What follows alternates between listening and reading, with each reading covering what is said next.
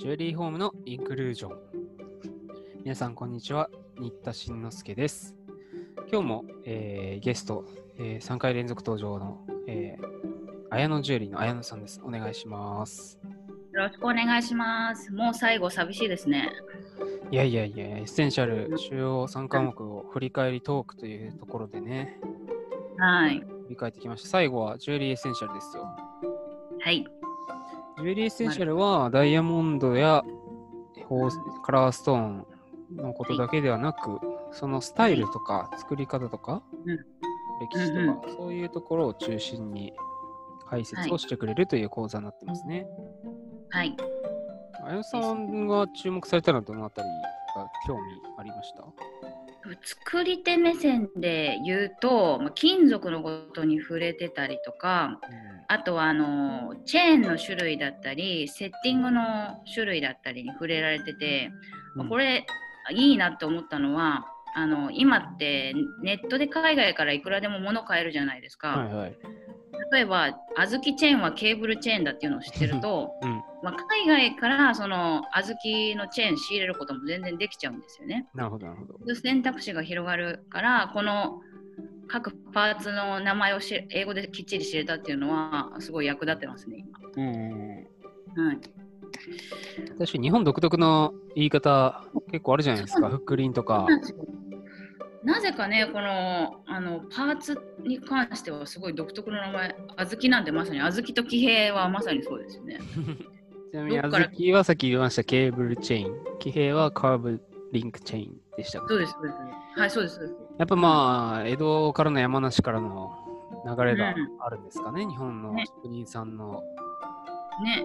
言い方というか、まあ結構、徒弟関係でローカル的に呼んでる部分もあるだろうし、うんうんうんうん。まあ、日本独特っていうのもあるので、国際基準ではね、どうっていう。まあ結構今、ネットショップで、えーはい発送していこうっていう相談も増えてますので、お海外向けーにね、インスタ頑張ろうとか、そういうのもよく聞くそうですね。海外の人はどうやって調べるのかとか知っとかないとね、タグ付けもできないですからね。うんうんうん。本当おっしゃる通りうん。ですね。そういうあとは、はなんだろうあ。地味に面白かったのはウォッチですかね。私全然時計のこと知らなかったんで、あ、なるほど、本当にあの、なるほど。プレイスでその、ウォッチとかギフトウェアってあのよくティファニーとかで扱ってるお皿みたいな、うんお皿とかステーショナリーみたいなちょっとそのジュエリーから派生したもののところまで触れてるショーがあるんですけどああ、確かに、ウォッチはなんかあるけど、シルバーウェアは日本ではないですよね、ほとんど。はいそうそうそうそうそうそうそう。そう。ジョージ・ジェンセン一緒。に置けるんだみたいな。うん。面白さありましたよね。まあ確かに、もともとのティファニーとかはそうですもんね。はい。そういうね。だけど、うんうん。なんでしたっけ？あの、ティファニー、ニューヨークが大雪で、はい。本当に誰もはい客が来なかった時に、は売り上げが何だったっけ ?2 ドル何セントかなんかで。え、それの時に売れたのは、はい。銀の、あの銀器を磨くあの黒ずみみたいな。クリーム？磨き粉みたいな。い。はい。それだけ買いに来た客が一人だけいたっていうのが伝説になってるみたいで、それでもティファニーは、そのつまり大、なんか超大雪の日でも店を閉めなかったっていうのが、なんか自慢の一つみたいですよ。そうなんですね。それが自慢なのか、ブラック企業となるのか。そうそうそう僕もちょっと思いました昔のね伝説として残ってるっていう。そうそうそう今ならね、閉めることがなんか勇者みたいなとこもある。そうそう時代の雰従囲気もありますもんね。全考えろよみたいになりますけど、そうそうそうそうそうそうテそうィファニーご飯街の奇跡っていうドキュメンタリー映画で言ってましたね、それは。うん、ええ面白い、見たい。そうそう。ねえそそんな雪の日に磨きたかったんですかね、暇だったから。ね今日おじさんが来たらしいんです。まあ、そういう感じで、もともと銀、シルバーウェアとか、ステーショナリーとか、ウォッチとかとジュエリーは一緒のお店で売られることが多かったっていうことなんでしょうね。つまりなんかそのしっかりしたブランドさえあれば、まずジュエリーで、あのブランド作っていくのは当然として、うんまあ、そういうところにビジネスを広げていけるってことですよね、このうん書き方、あの考え方でいうと。ね日本の地方店だと宝飾時計店っていうのは非常に多い類型ですけど、セットまあ。メガネ時計でジュエリーもっていうところも多いですね、地方は。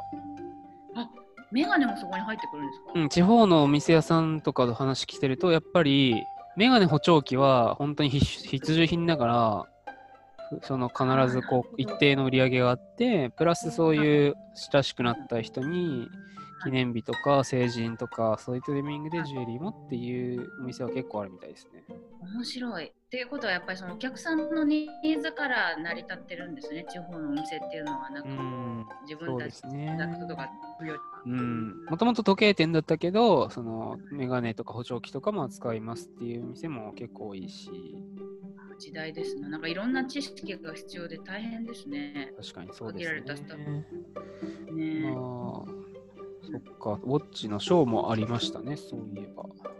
そうそうそう。ウォッチもやりだしたら奥深いだろうなって、私はもう爪で遠くから眺めるレベルじゃないとちょっとこれは 危ない危ないって感じがしたんで、スーッといきましたけど、これも奥独深そうです。特だけど、でも被ってる部分はあるじゃないですか。その、技術で同じようなエナメルとかね。使ってたりつねけたりとかうんは、うんうんまあ、バンクリーフとかカルティエとかもやってる部分もあるし、時計だけの専門メーカーもあれば、ジュエリーだけのメーカーもあれば、うんね両方やってるブランドもありますからね。うんうん。時計もまた奥深しな感じがしまそうで。すね。まあ、あと接客販売のところはどうですかね。私は結構読んでて面白かったですけど。私は結構あのななんて言うんだろうやらしさを感じちゃうっていうかなんて言うんだろうなあのお客さんにはなんかこうそうに接したいなって自分のなんかこうスタンスがあるのであんまりこのクロージングとか意識して喋りたくないなっていうのがあるからまたここも目を開けてちらっとこういう感覚があるんだなみたいなのだけすると私は言っちゃいましたけどね。なんかアメリカらしいって言ったらあれですけど、How to って感じですよね。そう。なんかその入店した人にどうやって声かけするかみたいなところから始まるじゃないですか。あ、見てるだけよと言われたときどう対応するかとか、一回引いて別の人を送り込めとか、いろいろなテクニックがあって、新人教育には、まあ教、教材としては、まあ、よくできたものだし、あ最初はそうやったらいいのかって思いながら、まあ後でアレンジしていくのがいいんでしょうけどね。うんうんうんこうん。基うなんかいろんな、販売さん向けの内容にはなってますね。うん、私読んでて面白かったですけどね、あこういう抵抗を受けたらどういう返しをするのか。ああなるほどねっていううん気がしましたけど。うん。まあね、あんまやらしくない程度にはね学びやりたいですよね。うんまあ結構新人研修とかに使われてる教材なんでしょうね、きっと。そういうことなんでしょうね多分。うんなんか確かに販売員さんが一番人口ジュあのジュエリー宝飾業界の中で多いとするとうんそれに対してこういう研修を作って、まあ、500ドルでしたっけ？1コースですよね。でやると、まあ、なかなかのビジネスだなっていう感じはしますよね。うんうんうんうんしかもね、頑張ればちゃんと名乗れるものがうん一個できるとんいうことだからね。あやさんブログで確か資格に何の意味もない知識が重要だってちゃんと書いてくれてましたけど、お恥ずかしい。これ自分への戒めですからね、そんな偉そうに書いてますけど、そうそうそう、持ってることに意味ない。私、記憶力本当悪いんですよ。うん物覚え悪くて、うすぐに忘れちゃうんで、まあ、実践で使わないとダメだよってこう自分に戒めてあれは書いてます。んうんうんなんかこう詰め込んだ知識ってすぐ忘れちゃうじゃないですか。でももう現場でお客さんに求められて考えるとか、自分がそれこそ失敗しちゃうとかだともう絶対忘れないから、まあ、せっかくね手に入れた知識を活かせるためにどんどんこう使っていきたいなと思ってますね。なるほど、なるほど。はい。ですね。えっ、と、構図の全体の構成としては、リング、ネックレスとか、結構商品カテゴリーごとのはい。名やね、作られ方や金属の性質っていうのがうんうん。ありまして、まあ、うんここはそのさっきの接客の話、いはい。や、防犯とかも面白かったですね。面白かった。スマッシャーグラブ。そうそう、あアメリカっぽいですけどね。アメリとか強盗とか、それに類型別になんかちゃんと書いてくれてましたね。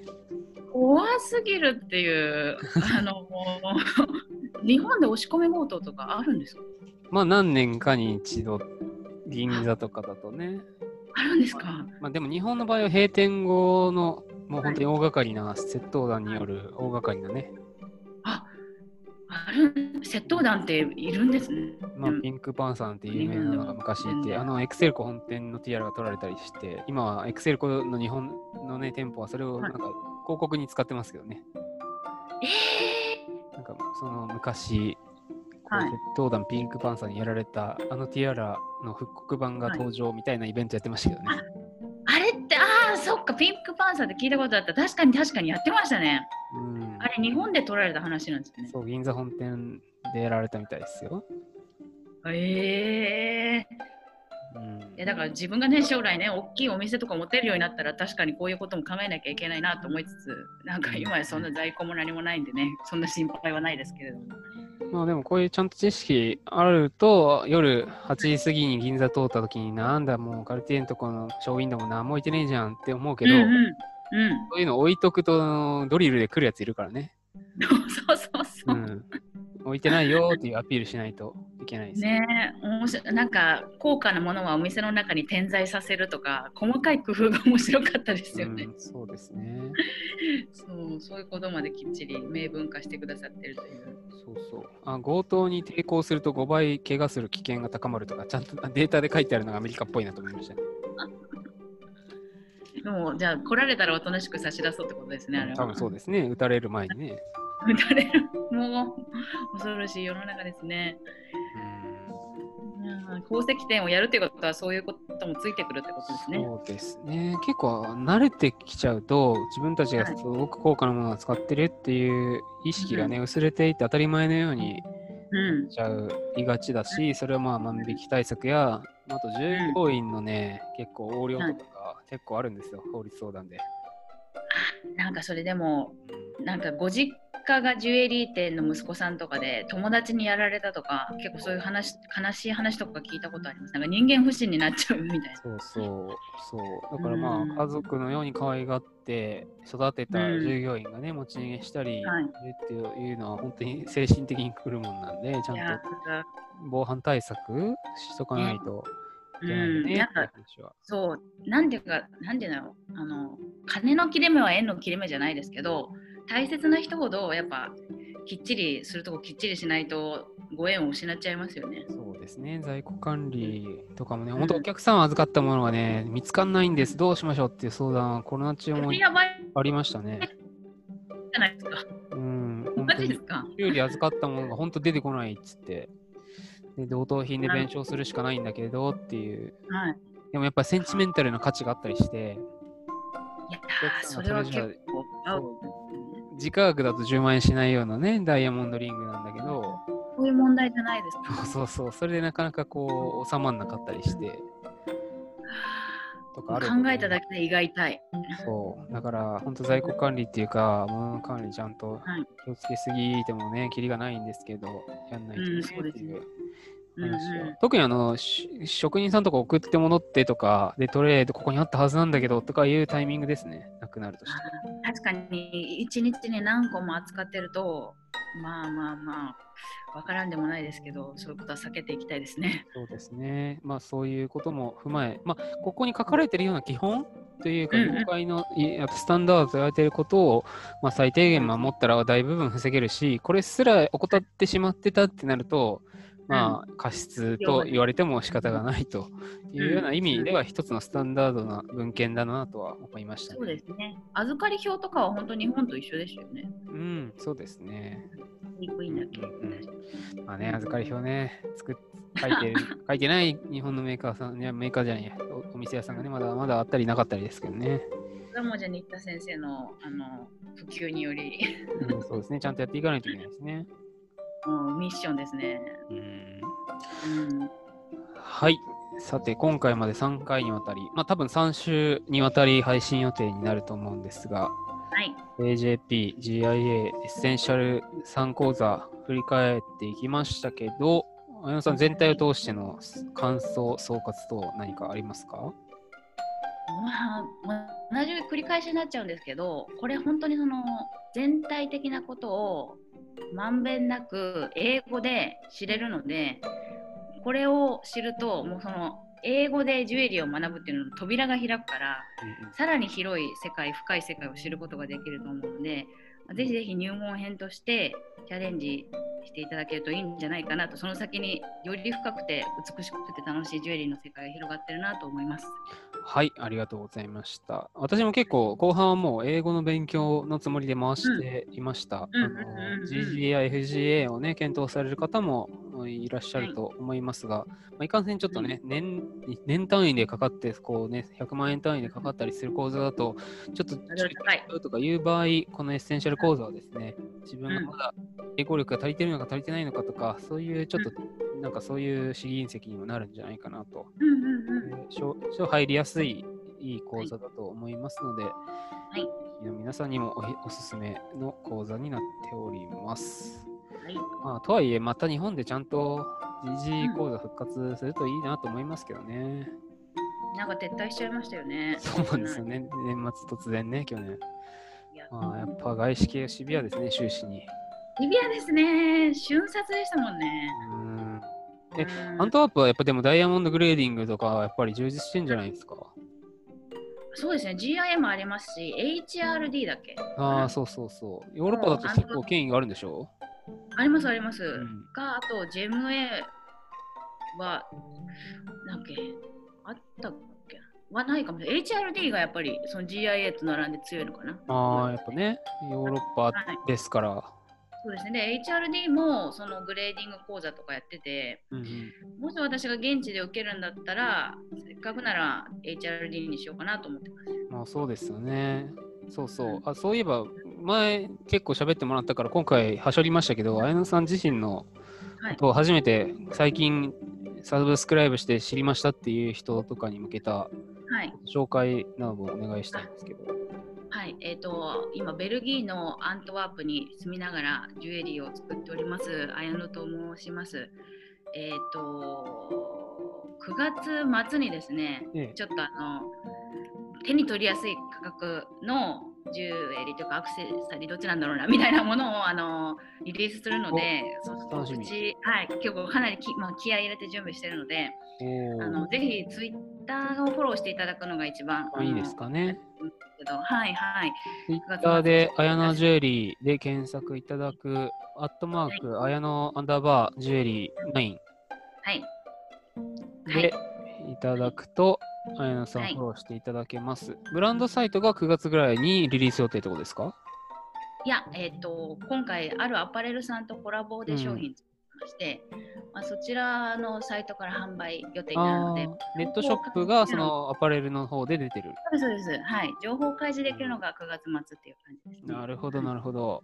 じゃあ、要チェックしながら待ちたいと思いますので、見てください。ありがとうございいいます。時ですね。頑張ってください。